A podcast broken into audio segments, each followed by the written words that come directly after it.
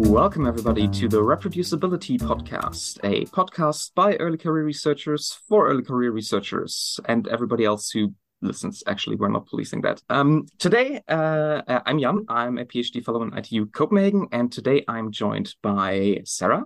Hello. And by Will. Hello. And today we are going to, I guess, first of all, start an intervention for Will's terrible puns. I, I love them. I literally would like snap my fingers listening to every episode. It's so fun. I mean, I like puns a lot.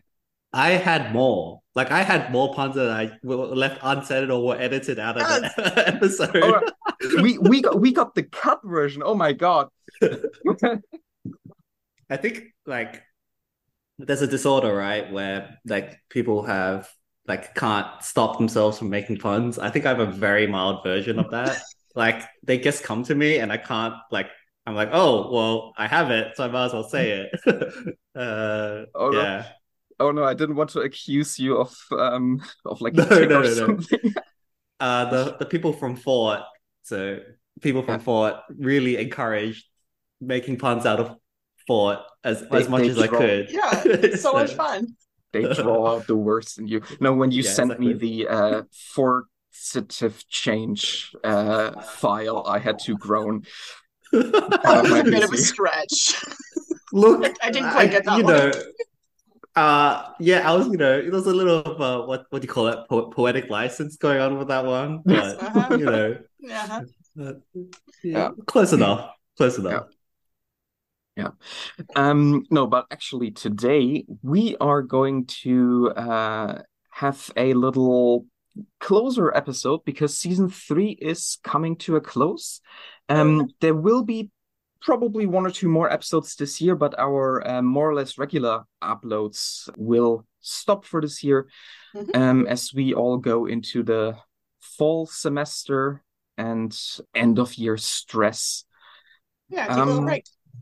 Yeah, exactly. And for that, today we going to we want to look back at season three um, this year's output of ReproducibiliTea, talk a little bit about the episodes that we had, what were our favorite ones, who were our favorite guests. Um, I mean, everybody, honestly. yeah. We can't decide on that. Um, you declare a favorites. True. No, I have no favorites. Yeah, and um, yeah, do a little recap. Mm-hmm. Uh, who wants to start? Um, I mean, us three. I think we also started the season with our little yeah. Reform versus Revolution yeah, two. last little episode. bookend. Yeah, you know, start and finish. I think. Yeah. Yeah, it's it's fun to do this because it's nice to also think about whether our changing has progressed a little or our podcast has actually like moved forward. And I really think it has. Like, I really think we covered a lot of ground and made a bit of progress with some of the like ideas we've been bouncing around. So that's been fun. Um, yeah, I've really enjoyed listening. Yeah, on top of the ones that I've recorded, I've enjoyed listening to the others that I wasn't involved in making. Mm-hmm. Like, it's really cool to see what other people are thinking about and what else is happening, you know, outside of your own little world. So I, I really, really like that this podcast operates as a team. I think that's yeah. really of it.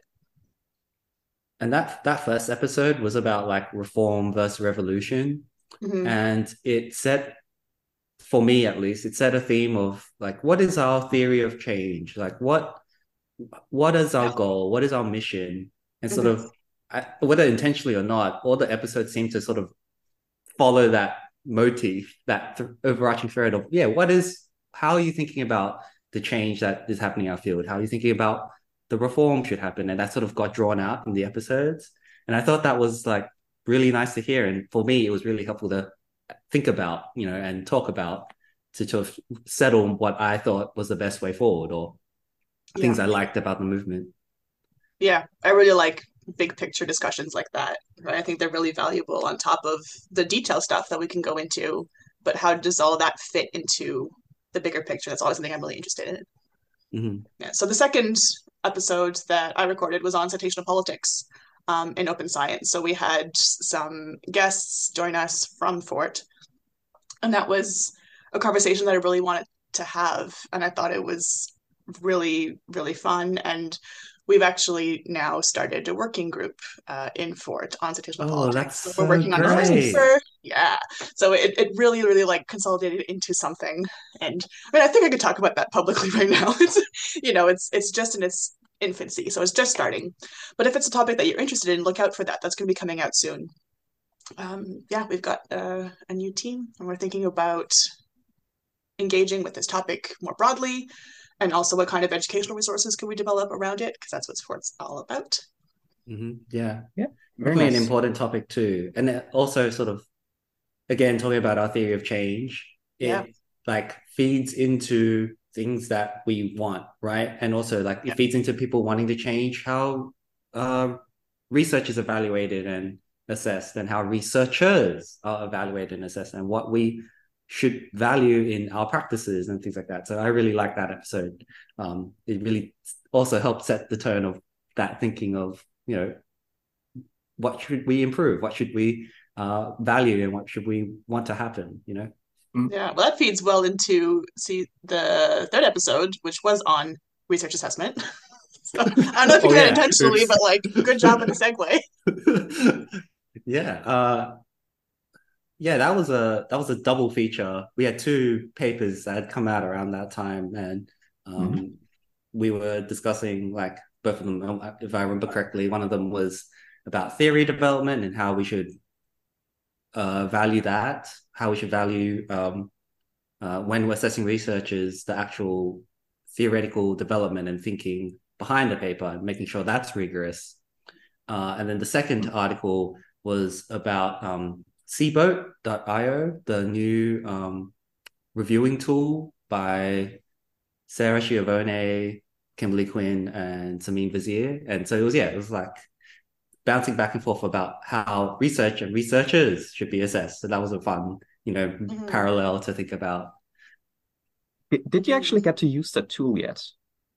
Uh, I did. I did it for one uh-huh. review actually really interestingly i did it for i used it for the registered report the stage one review mm-hmm. and so it it sort of worked um i mean it did work like but you know i wasn't reviewing the results or the analyses it was just like you know the construct yeah. validity mm-hmm. and the things like that and yeah it was really helpful to just nice. align things and just categorize things for to make it easy to do the review um highly recommend nice. trying it out and using it yeah um, I forgot about it. I just recently reviewed a bunch of papers because apparently, if you say yes to one, a whole bunch of people then ask you. Yeah, that's, that's the law. It's never one at a time. It's, it's five at a time, and then none, and then five at a time, and then yeah, yeah. yeah, yeah, yeah, yeah. Yeah, I totally if forgot, you, but that's a good reminder. I think I need to remind they, things. If mm-hmm. you give them a finger, they take your whole arm. yeah.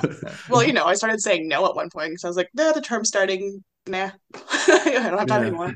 Yeah, review. We, we really. I mean, I don't know if this, if this is an issue for you guys as well, but um, at at CHI and like my research community, we have a massive problem with uh, reviewers. We just don't get enough of them, mm. um, which is in part, uh, I think, because somewhat of an inflation of submission numbers.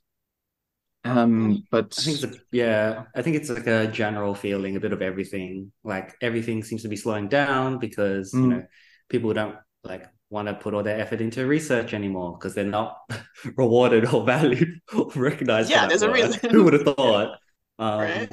And then yeah, so, and then yeah, no, and so people aren't researching. Uh, people aren't reviewing. There's more papers to review. Um, so yeah, that combination sort of spirals into a situation mm-hmm. where it's not good.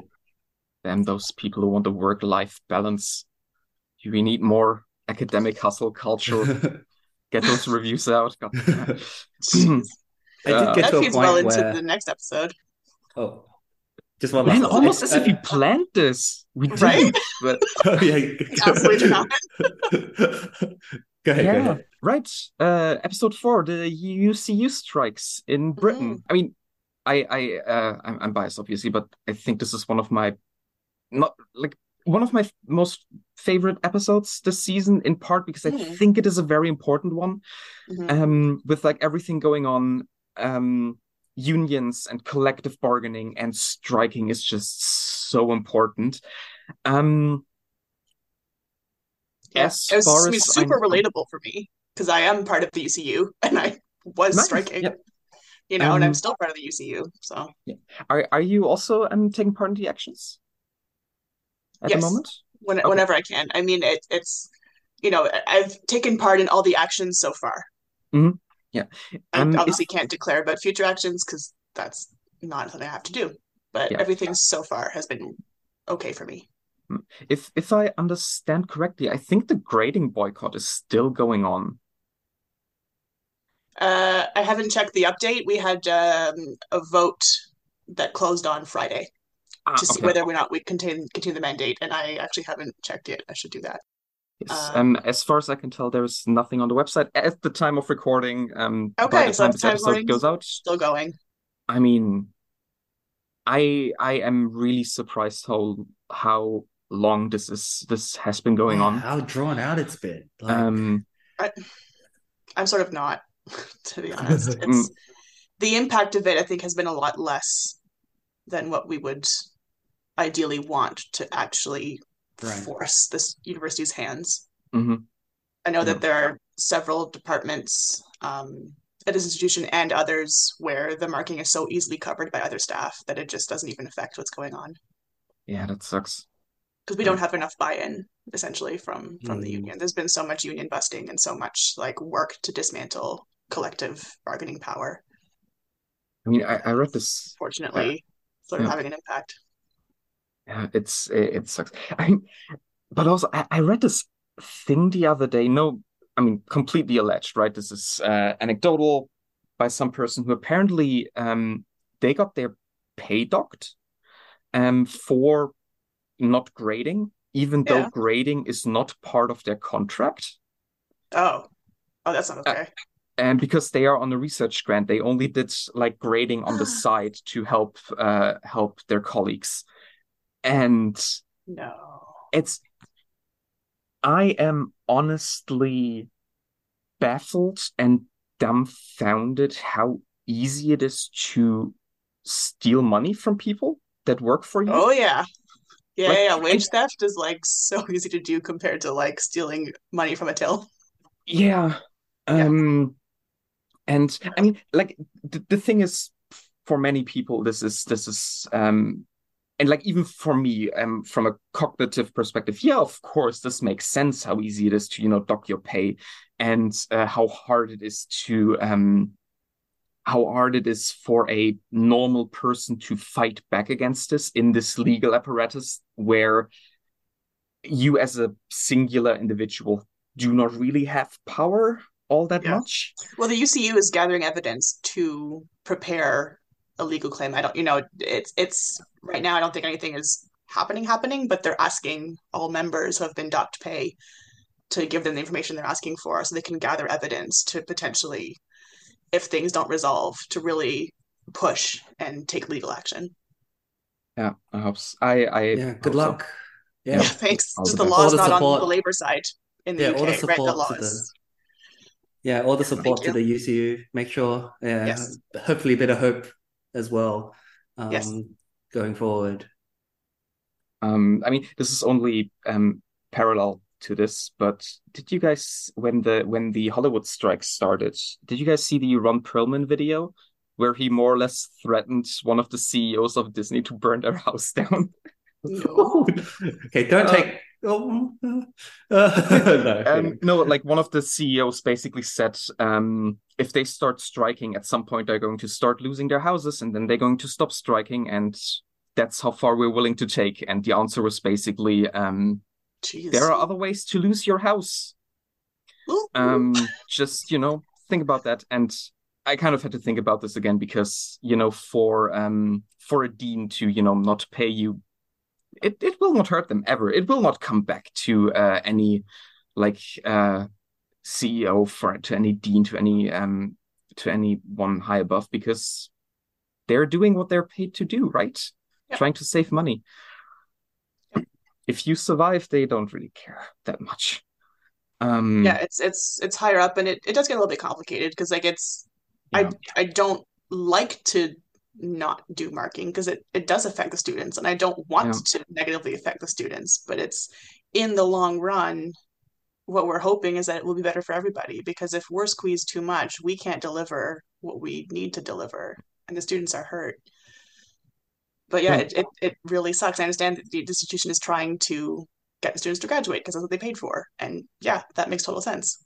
But like yep. to resolve all this, just resolve the dispute, you know? like that's also a solution. Yeah, exactly. Yeah, workers' rights. Um yes. join if you haven't yet, join a union. Um it Good.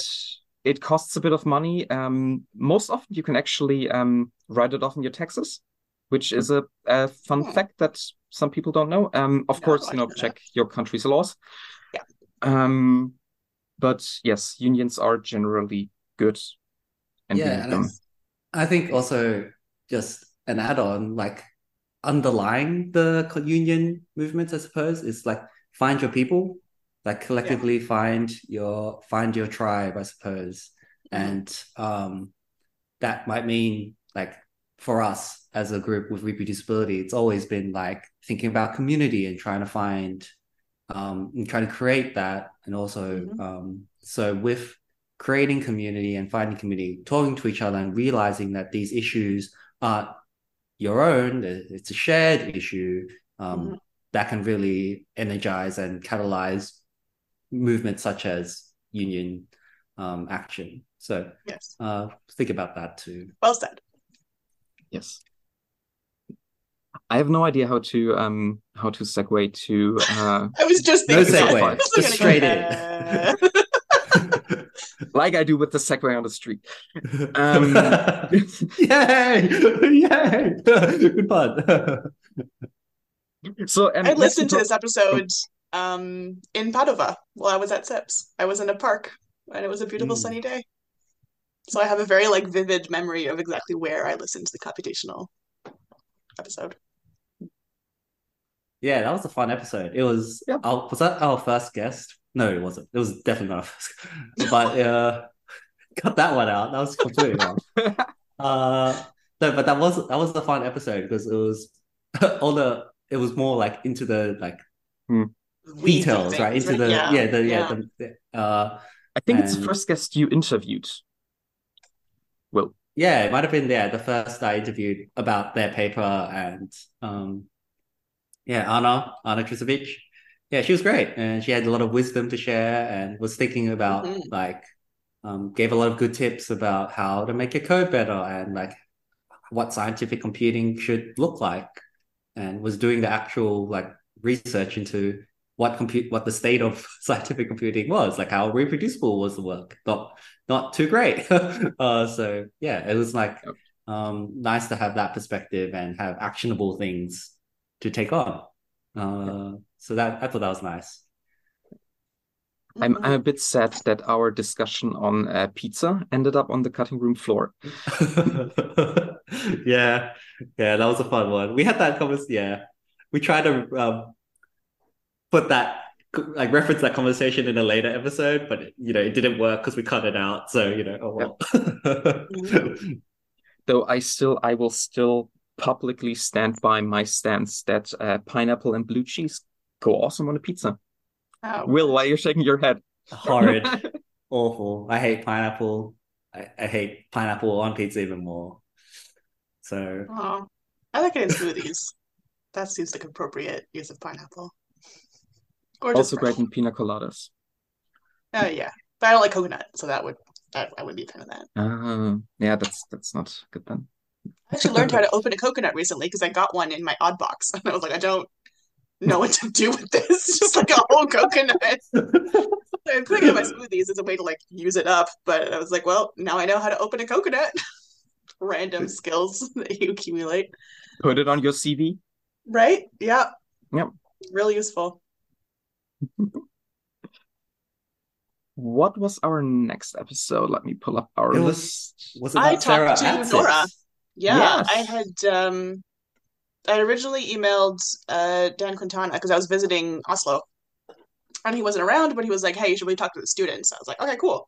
So Nora and I had planned to meet up, but then we ended up recording online. Doesn't really matter, but we talked to each other, and it was really cool. So the idea being, I don't think we've had a student on yet that actually like went through the process of doing a project as a registered report. Mm. So I think mm-hmm. it was really valuable for us to be able to get that viewpoint, right, of what's it like to actually do it, and as a master student too, because you have less time, right? The biggest reason I think that comes up for not doing these things is the timeline. And how challenging it can be to get it done on time, and that's definitely like a source of stress that was mentioned, but it can be done, you know, and I, from an educational point of view as now an educator i think it's like it's really good to have that as someone's first experience where that's the only way yeah. they really know how to how, like this is how science works right? Instead of like having to relearn things later this is just the baseline. And it makes for really really strong and rigorous work. Exactly right? And she was like i think she mentioned that a lot of her project design changed through the process of the registered report. Hmm. And it yeah, came out a lot stronger. And it just that's awesome right? Yeah. like and we ended up talking about Bayes a lot and how great it is. Yes yes i remember that yeah uh, yeah i think like the perspective of um so like you know how early career researchers undergrads and grad students mainly are sometimes a little forgotten in the reform movement like we've got to educate and we've got to have pedagogical interventions to help boost the um, the credibility revolution. And so what that means is like, okay, we need also need perspectives and like, you know, different methods to try and improve that research training. And so mm-hmm. like hearing that perspective of, you know, starting off with a registered replication, like even just starting off your grad grad school with like a replication project seems like a really, really good idea and one that will yeah. like couch your the rest of your academic career in the fundamentals, right? Um, yeah, I've always thought design, that, things like that. Yeah, I've always thought the replication should be like the project that is done in methods classes because mm-hmm. mm-hmm. like yeah. it's you learn so much. You learn so much about how difficult it is to replicate something, how much information is missing in so many right. papers, yeah. um, and yeah, how things actually don't replicate necessarily that easily. So it's it's such an important lesson and it, it builds into something bigger i think you know it's it's all very exciting to start something new and produce, you know, produce something novel but i think yeah. there's something of equal value in yeah. confirming or trying to do some replicate someone else's work right right that that episode sort of gave me the view that like what the current track or the traditional research track that we're all doing is kind of like pulling the wool over everyone's eyes.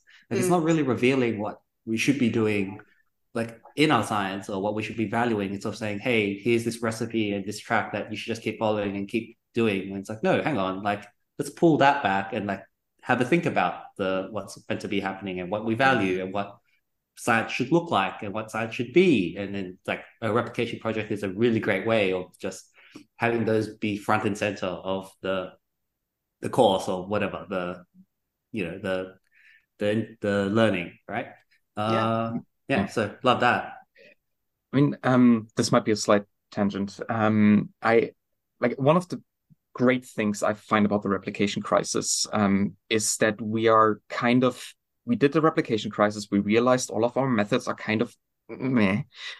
Um, but Generous. we we attempted to kind of fix that, and then we realized, oh no, the problem goes way deeper. Um, why we now, you know, have these papers coming out talking about the theory crisis, and we talk about mm.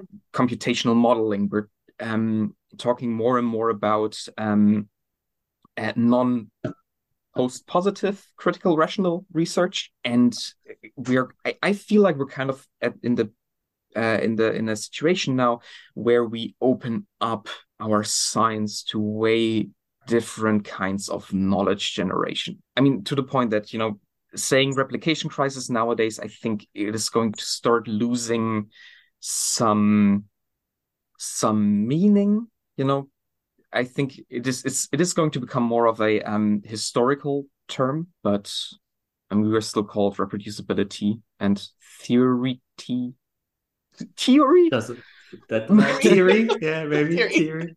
Uh, no, no, now I start all. I also start. No. Um, yeah, yes, I haven't even but, done one pod this episode. It's just you, um, God. ah, um, hoisted by my own petards.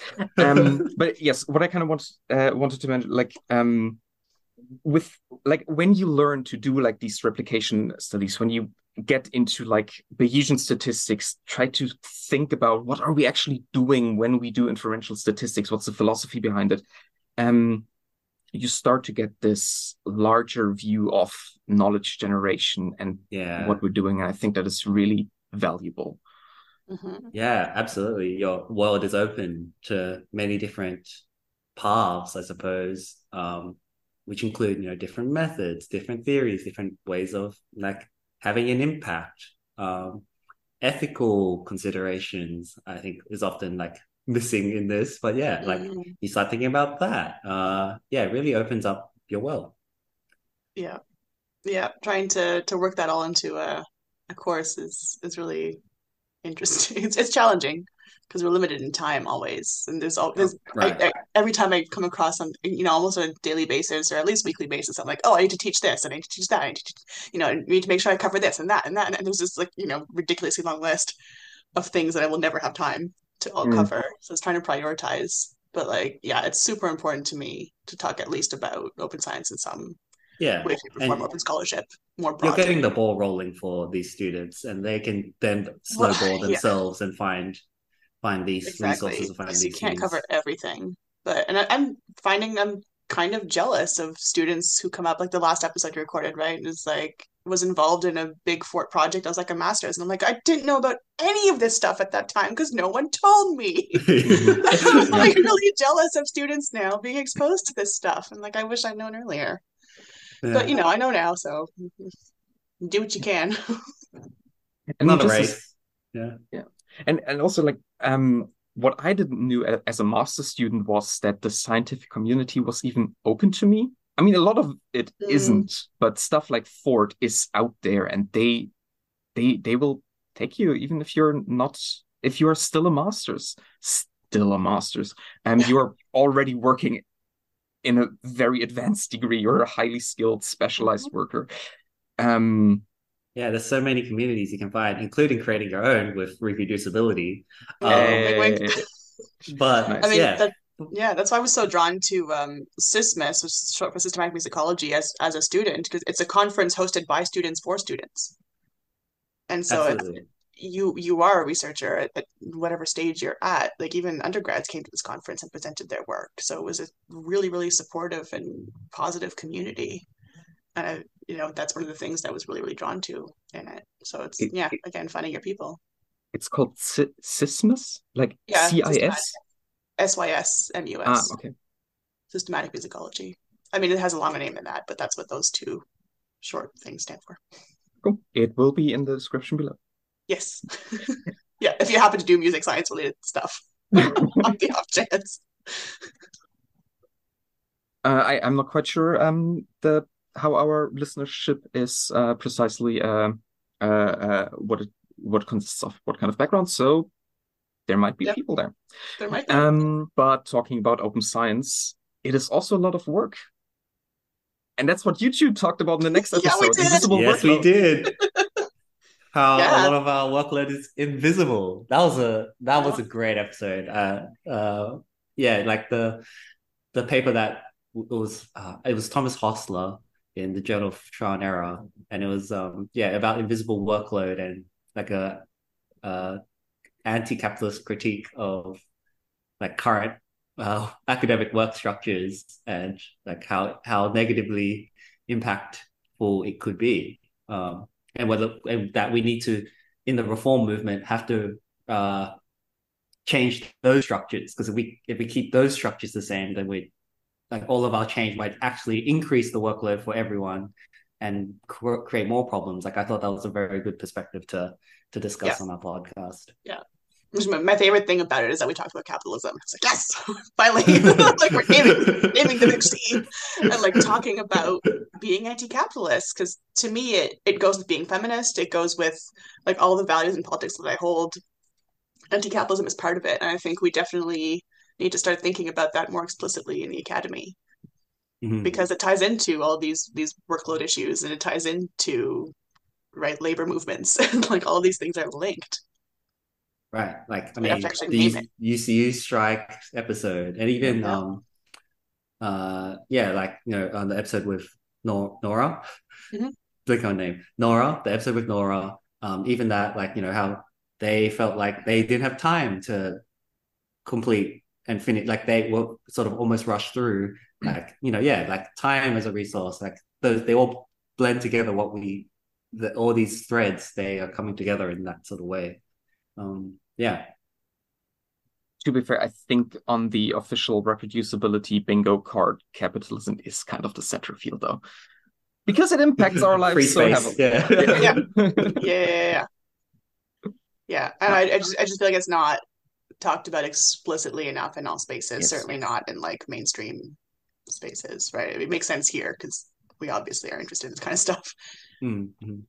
but i mean yeah a lot of the stuff that we that we do that we don't get paid for is because it isn't deemed valuable um or in in in academia in by our universities mm-hmm. right um or it is thought to be valuable, but with current structures, it's just like mm. doesn't bring the value to the person who created the the thing, right? Like um people can might say, oh, that was really valuable. Like for example, this podcast, that episode was really like useful mm. to listen to, but by traditional metrics for how we're evaluated, we don't see the return of that value. No, it's a blip, um, right? It's a oh yeah, good job, you did this thing that's really cool.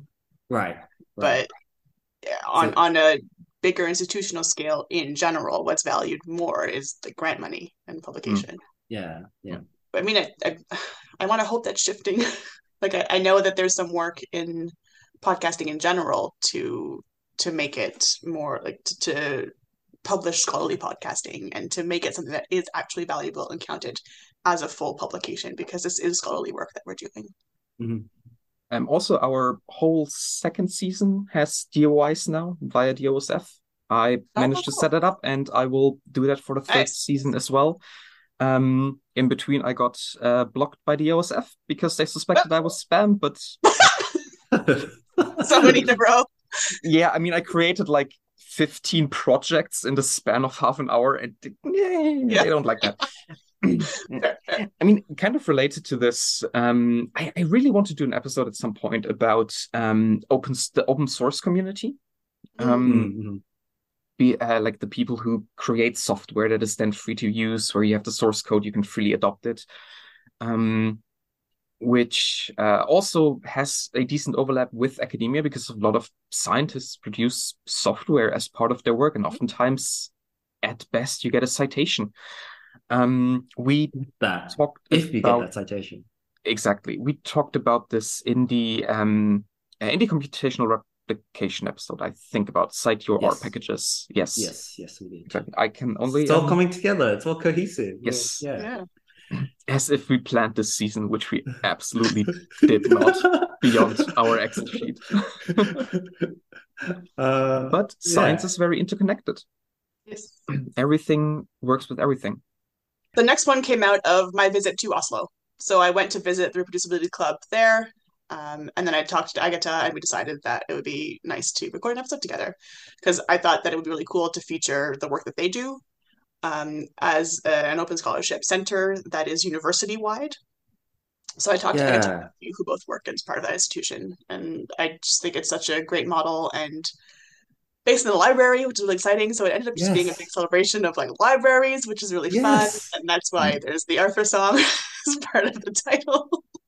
I mean, yeah, featuring libraries is such a good idea. Like they're just traditionally undervalued and just sort of a um like yeah, underutilized group yeah. for many academics and many researchers. And mm. yeah, so highlighting them as a as a group as and being part of the research community, absolutely, yes. It was a great idea.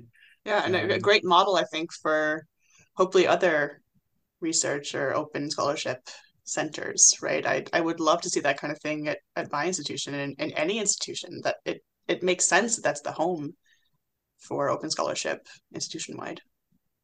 Uh, gross generalization, but I will say every librarian I've met has been super friendly and like super yeah, yeah. welcoming. So like um if you're like early career researcher, not sure who to go to, like about anything, like research wise, academic academia wise, librarians are really good. You probably have one at your institution, like yeah, someone who's devoted to your librarian. department. Yeah, a subject librarian. Go talk yeah. to them. They probably have some yeah. real useful knowledge and wisdom to impart on you uh, if you're not sure where to go. Um, mm-hmm. Yeah, so highly encourage. Uh, support don't, the librarians. Don't believe, don't believe Welcome to Night Vale. Librarians are actually nice. That's, That's such an cut. obscure reference. Yeah, I know. but I, I, I know enough... Night Vale is a is a production company, right? Uh, pod, they do podcasts. Podcasts, yeah. I listened to Within the Wires. Yes, mm. yeah, yeah. Yeah, never, never quite got into it, but but it, I admired the the the, the craft, uh, the, the, the handiwork that gone into it, and mm. not quite for me. But um, I, I think enough nerds listen to this that I can make a Welcome to Night Vale reference. Yeah, yeah, I think it works. Mm. Uh... Cool. Apropos nerds. Okay, that's that's I don't know. Uh, next, we had an episode that you also recorded um, yeah. live on site, Sarah. Yeah, didn't you? At SysMus. I did. I had a chat with Zoltan Dienes because he was one of the keynotes and I yeah. recognized him. Honestly, I, I didn't know who the keynote was, and now like I sort of wish I'd also talked to her. but just because I knew Zoltan's work more, I reached out to him. Yeah, that yeah. that felt yeah. like the apex to our yeah. podcast because like it was almost like a crescendo. Like we knew this was coming. We were hoping this would happen, and then sort of it happened, and we were like, "Oh my goodness!" Like, um, I mean, it's a bit of departure from what you usually do, right? Like Zoltan obviously isn't an ECR. but you know there's there's stuff that he can say that is relevant um, to us that is helpful he's certainly an, an advocate of, of open scholarship and has a lot of you know experience in this kind of thing and is able to translate that into some actions yeah. and we started the season with one of his papers i think yes and the, the the paper about um, remodeling academic academic structures in the style of greek univer- uh, greek city states Yes. yeah. Yeah. That was a really valuable conversation for in many ways. Like one, the like pushing of registered reports and seeing how like that can transform the publishing landscape and how we do research.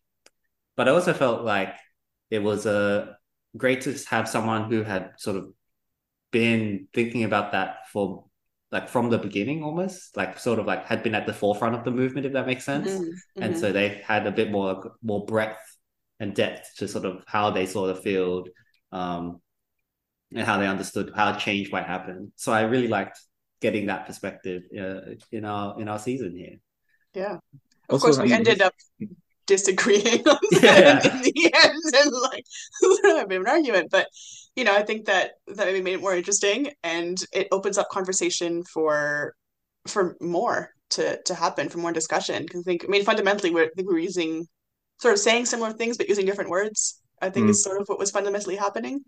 But we're we've been in sort of a little bit of conversation about what else, you know, to, to engage with this further and see right, right, right. how we can explore this disagreement more and see what comes out of that. I mean, isn't so that so wonderful? That's isn't that so wonderful where yes. you realize that you have different perspectives, yet both parties are sort of open to trying yeah. to understand and listen and figure out make, where the commonalities are or where the maybe little disagreements are and sort of in a mm-hmm. non-judgmental just sort of understanding like that's that's yeah. something we should all strive to right like that's great yeah, yeah. Um, I, most I part, enjoyed that and um I, I don't know if you I can't remember if you talked about in the episode, but Zoltan Dienes's book, Understanding Psychology as a Science, is a really good book. I can highly recommend so it. I got it during my master's. I have since thrown it at several master students, uh, at some PhD students. Um, usually not literally, um, just because it, it explains so well how we generate knowledge by way of our statistical inferences. Um, it's really good, and it's yeah. a fun read. Yeah, yeah, I really enjoyed it. I read it uh, as a postdoc. I didn't quite make it a second time through. I think the, the book was due and I had to bring it back. um, I think I'm, I'm thinking about getting my own copy though. I think I, I would really I would annotate the shit out of that and like just keep it mm. as a as a really really handy. Like it was that book that got me to a point where I think I actually now like get it, mm. like stats in general. Like I, it made me understand it, or at least you know I think I could still be wrong, but. I mean, there's some learning there, right? Some insights yeah. gained. Yeah, well, yeah. exactly. And it's, you know, it definitely did convince me that, like, yeah, I want to be using Bayesian stats. I still haven't. I, that's still an ongoing project for me to to get around to actually learning how to implement it because I think I, you know, I get it. I just haven't done it yet. But that's a future project. Yes. Speaking of things that we're trying to learn and then implement, implement this this segue just did not work. Um, but uh, yeah, I guess I took a handle of the the rest of the season. I happened to run the next three episodes. Um, but yeah, this first oh, yeah. Uh, one was the trying to introduce change to a to a sort of collective community. It was um, brought on my friends, uh, Bjorn and Sabrina, to talk about implementing a pre-data poster session at our conference mm, nice. at the Vision Sciences Society. Mm-hmm. And uh, yeah, uh, talking about trying to implement things like we sort of thought, oh, pre-registration, we talked about that a bit. Like, how can we make a feature at the conference? Oh, maybe a pre-data poster session. And then it was nice to also explore how early career researchers can make an impact at these academic conferences and in these academic societies to make the landscape feature more open science or be more friendly to early career researchers and so on and so forth. So that was that was a quite a quite a fun episode, I think. Um, I must say, uh, when I listened to it, this um, like having registered reports in the form of posters at conferences is kind of exactly how I could envision registered reports working in my community, where we mostly publish at conferences. We have this really tight turnaround. We cannot really do registered reports in this current publishing system. This could be exactly the solution. Um, I really want to throw this at somebody who can make decisions. I haven't found yeah. them yet. yeah. I mean, I was thinking just... about doing a pre-data poster for a conference this next year but I mean, I asked him like, "Uh, we prefer, you know, posters with data." And I was like, "Okay." Mm-hmm. so All right. So here's I why can, I can I can pilot it though, so I can have some data. Yeah, so that's kind of what we did. We piloted it, and like, yeah, it, and we talked about it in the episode. Like, um, sometimes it just it's a matter of emailing and like saying, "Hey," like to the leadership of the conference or whatever, saying, "Hey, I this is going to take very little work on your end. I'll do the organizing and whatever. Just you, you we just want a space." and yeah. sometimes they'll be open to that and that's great that's fantastic um yeah uh so again talking about implementing things um same kind of thing with the next episode with um, david reinstein and the unjournal like mm-hmm. uh, a very different perspective on how to create change um and yeah uh that episode was super fun too another one of my interviews uh ended up a, a, very good one. I think I, I found you had you really guided. Uh, uh, you you asked really good questions. I think you um you guided very well through the episode. I really enjoyed listening to it. Yeah, uh, it was yeah, it was like it was funny because we started from sort of the same perspective but from very different areas, right? So like mm-hmm. David, professor in economics, no longer doing the professor thing, but like trying to initiate this unjournal thing in his way, and me kind of taking a different approach through reproducibility and sort of dipping my foot in the journal space and then we sort of eventually the conversation merged to one space which is kind of kind of fun one perspective. Uh, and talking about how um how yeah we are talking into like things about value like or like like how the scientific publish system generates or actually captures people's attentions and devalues our research and our work. So simply creating a better platform should be more valuable and people should take it on. Um, so yeah, that was a really fun, fun thought, a really fun episode. Um, and yeah, the Unjournal is just a really interesting initiative that I want to see like make an impact, make a splash. It's mm. just in its infancy, but it's a good idea. Trying to take evaluation out of the hands of for-profit publishers and actually valuing that evaluation and also thinking about how that evaluation works. Um, seems like a really good idea, really good issue. Mm-hmm. Yeah, totally. That was then, a good one. Yeah, the bookend, the last one was um from crisis to fort city of change. I think it works. That totally does no, work. I still stretch. Okay. Well, I thought the that was a in the episode are really good. I mean, yeah, I guess you had to kind of listen to the episode to then understand what the title meant. But uh yeah, the that was a really great conversation. I loved featuring FORRT again, our um sister organization. Uh and also how yeah, that episode was just full of like looking like looking forward, looking towards progress, looking saying, hey, we have achieved things, which is like a narrative that is missing from sort of the discussion around our movement. Um, and of course the point of their paper. Uh, and it just I I left that episode feeling really inspired and hopeful for the future.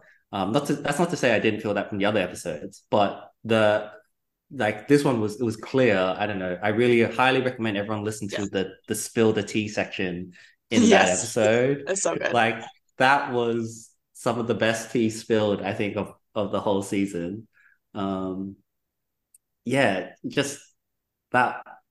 I think like it was a again we had a, a an ape like a crescendo to Zoltan, um, but that was sort of a known crescendo as what but this season. Like with that episode that was like a, also a crescendo into the like like look look what we've done. Look at what we achieved. Look what like what can be done. Like things can be Yeah. better. Yeah. So that felt really great. Um Yeah, so important just to celebrate. And I, I love how often hope was brought up, you know, and it made me think of Mariame Kaba, and she says hope is a is a practice, it's something we have to choose hmm. to do on a daily basis and choose to be involved in. And that can be sometimes difficult, but it's communities like the ones that we are involved in, like ReproducibiliTea, like FORRT, that make that easier and more possible. Yeah. I think it like valid like it's a two-sided thing as well where it in our episode in that in that episode we were validating everyone sort of this like pressure that everyone's sort of feeling like there's a bit of unease in the world there's a bit of unease in academia and A science. Yeah, being a bit generous. okay. Okay some amount of unease some amount of um yeah uncertainty and so acknowledging that but saying hey we can be hopeful we could be looking forward and sort of allowing people to have that validity of like being uncomfortable and being unsure but also being like hey but we're, we're getting somewhere we're, we're moving Mm. forward and we have real we have real things to be like proud of and to be uh, happy that we've achieved since from where we've come um Yeah. so that, i Sweet. thought that was a really great message to have Yeah, uh, in absolutely. the episode Yeah. We don't know where we're gonna end up, but it's gonna be different from where it is now. Mhm. Right? Mhm. Like and if I don't know, this is maybe a little bit on the darker side actually, not hopeful, but you know, in like four or five decades, is there gonna be an academy like there is now? Like probably not. Right? Like in our lifetimes, we're not gonna have jobs like we do now. Not Oh, not in the way that it looks, right? It's but it's it's things like this that I'm I'm I'm hopeful that we can actually pull off more community focused just ways of living in general yeah we that have capitalist agency. patriarchal extractive but that are collaborative Yeah. and well feminist really yeah and we have agency in creating that yeah change, like making that a possibility for whatever academia will look like in the 40, 40, 50 Yeah. year time span or whatever. exactly Um, so Yeah. yeah, I, that was I thought that was a really nice, um, nice end to my my little podcast block, um, yeah which is also Well, it gave me an idea. but- yeah, it gave me an idea oh sorry No, go ahead, go ahead. was it gave me an idea for a potentially new segment that we might add next season because you're talking about celebrating each other, right? And like being in community. And wouldn't it be fun if we invite our listeners to send in compliments, praise? Who do, you know who who do you admire in the open scholarship movement? Who's is there a paper that you really like, or just someone as a person that you really like that you want to send a positive message to? Send us a little message. You can sign it, or it could be anonymous, and we can read it out, and we can create that sort of s- space in our podcast community to celebrate each other. Yeah, absolutely. I love that. I love that idea. I mean, uh, Tom in that episode was talking about how he puts little hearts uh, Yeah, that things that he likes. yes. and I was like, yeah, why? Why is that? That does feel missing, right? Weirdly, mm. it does feel missing from our like research process in peer review, in when we do research, in when the paper comes out, blah blah. blah. It's like those little like like good jobs, like like that was great, and like I don't know, it might be a little superficial way. Um, no, no, whatever. Like, but it, it feels like that seems like a great idea. Yeah, yeah, yeah. Um, no, I mean we are we are absolutely obsessed with neg not negativity, but with negative aspects. I mean, even this yeah. podcast, we talk about problems, right? Primarily. Um, yeah. because they need to be talked about, they need pointed at and called out, and that can very quickly feel like there is nothing positive. The same with like peer review, right? You you do the peer review to suss out the problems. You are not directly focusing, or we are not directly focusing on what does the paper do well. At least mm-hmm. if you do the traditional peer review. Yeah. Um we could be more intentional about that. I try to sometimes, but sometimes I, I do forget and I just it's just negative. Yeah. Well, are... hopefully constructive feedback is how I try to yeah, there are different possible. dimensions, right? Like you can be yeah. critical and without being negative. You can be critical and kind, yeah. but critical, but also pointing out the positives in a yeah. paper or in a group or so on and so forth. So, um, yeah. yeah, and then you know, as Max and said in the episode and in the his paper with the rest of the FORRT community, like there is hope to be had there is hope there is positives to be taken out of what what's happened not just the problems um mm-hmm. yeah. So i love the segment love that segment. Uh, we need a name yes, for absolutely. it that's right. Um should should should we s- just sugar start on top. with it? Yeah. Sugar yeah yeah yeah yeah. Something like this yeah sure. yeah. Uh, i mean sh- sh- should we start the segment right now? Do you guys have somebody Ooh. you want to uplift? You want to call out for being good. call out, call out for being a good person. That's funny. Yeah. Uh, for for me, if I'll go first, I guess sure. for me, um, I mean, this is a very cheap cheap one, but I I want to just shout out FORRT, um, all of FORRT, uh, especially Flavio at the top um, with Sam. all right, I'll, I'll, leave Flavio for you. You uh, shout out FORRT. Um, uh yeah like that community like they've really built a space which is very inclusive very welcoming. Mm-hmm. people can just jump into the slack. They don't have to do anything. They can lurk. Um but those who are like you know active they're always welcoming. They're, mm-hmm. they're using slack emojis to react to everyone's sort of little like projects or asks and things like that. It's it's such just a great environment. Um, something yeah. that we hope ReproducibiliTea also does for a lot of people more locally. But yeah um, I think just shout out to them. I love what their mission is. I love what they're doing, uh, and hopefully, um, they they feel like that they're being part of something that's really really great. Uh, so I, I hope that for them. Yeah, yeah. I, I've worked on FORRT for like over a year before getting involved, so it's it's a really good space to be in, and there's absolutely no pressure to do anything more than what you're prepared to do you probably will eventually get interested enough in something. yeah. Because there's so much happening. Yeah, I mean, my, my my first person I think of is is Flavio because I've just been working with him a bit more recently, and I yeah, I think he's just an incredible human. Like talking to him and the, the energy that he has, and he clearly thinks very deeply about things and cares, and I, that just transpires in everything he does and I'm like I would be surprised if most people he works with are just like a little bit in love with him. yeah, just just like just a warmth and uh, exudes yeah. a warmth and empathy. Yeah, that just and so effortlessly, like yeah. and so genuinely, it's yeah, yeah. Need more Flavias in our lives, I think. yeah, yeah. I mean, I think that there's there's there's a reason why FORRT is is the way that it is. It's successful because mm, it is a mm. community, but there's got to be someone who like brings people in to start yeah, yeah, and, sure. and be like the the steer steerhead. And yeah, and there are a lot of a lot of people beyond Flavio too that share that same those same qualities. Like yes. Sam Parsons, our old friend, yeah. old as in we known him for a while, not old in age.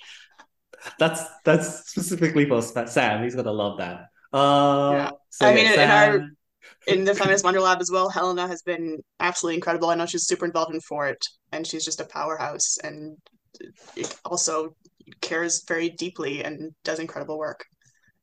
Yeah. Charlotte Pennington, uh, Tom Rhys Evans, you know, yeah. Like they all we should give Jan a chance. uh, yeah. The list um, goes on. Uh, I, I think I just uh, for this call out um, Amy Orben, Sam Parsons, and Sophia Crüwell, who started the whole ReproducibiliTea thing. Um, mm-hmm. Without them, we wouldn't be here. Um, as in this recording session right now, um, I wouldn't be at this point in my career without ReproducibiliTea. It has become a huge part of what I do. Um, and yeah, I think ReproducibiliTea is a is a pretty cool um initiative, grassroots organization that they started. Mm. Yeah, it's pretty cool. Yeah, shout I mean, out, I'm biased, but I mean, you're, yeah. you're spot on. It's been such a positive impact for many, I think, and I'm still surprised by it, to be honest. Like you see ReproducibiliTea journal clubs pop up here and there, and they say, like the members are like, "Wow, like it's been such a help. Like I've gained interest. I found people. I've gained like insights into things that I would never have come across. Um, and it's all just grassroots, early career focused.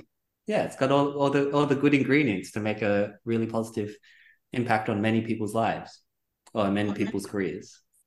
Yeah. Yeah, I think it's gonna be a really nice segment. So send us uh yes. send us your compliments.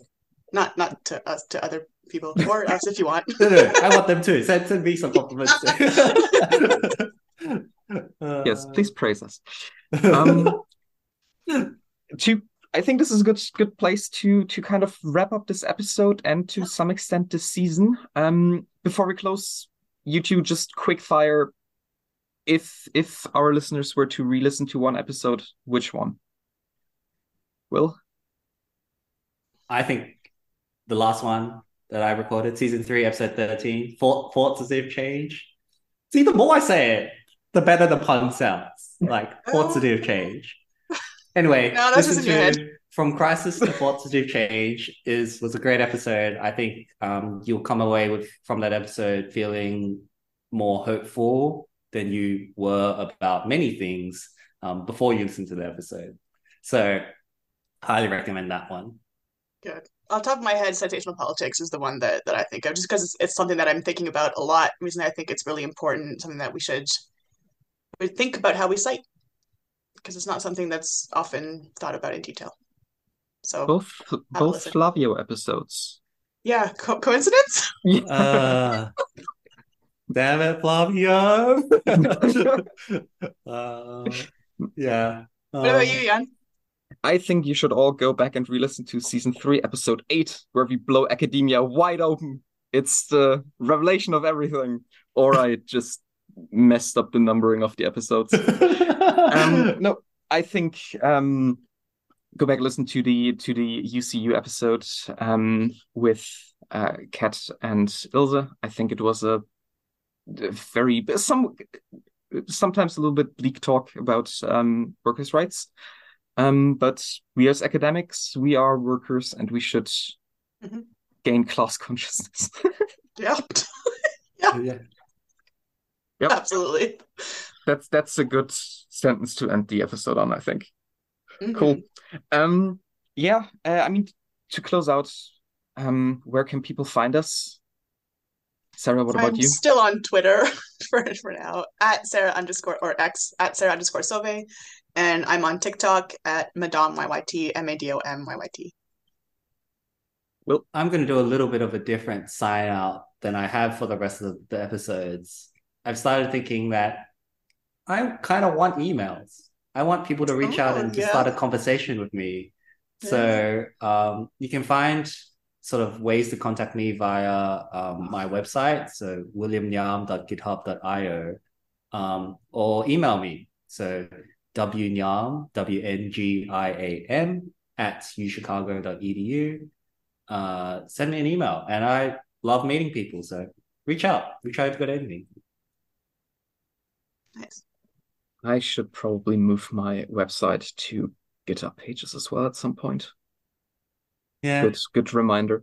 Um, I, I do have a website which is uh, writing minus on minus par uh, dot netlify what was that? What?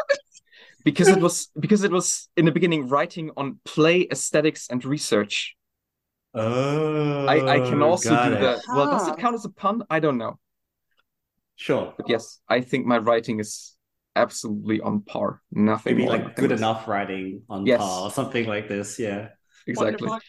Um, yeah, or you know, I'm on. I'm primarily active on Mastodon nowadays on at JB at hci.social. But for anything, you can also reach any of us by way of ReproducibiliTea.org, where you can find more informations. Down below, you can also find a Google Forms via which you can submit recommendations, questions, and praise for people you want to have praised. You want to be praised. Hmm? English. Great. To have and be praised. Yes. It's No, not wait. it's not my first No, language. Yes. that was like a vow to have and to hold. Put your wedding proposals into our inbox. We will read them aloud for you. Uh, Okay. all right. Thanks everybody for listening. Goodbye. Bye, everyone. See you next season. Bye.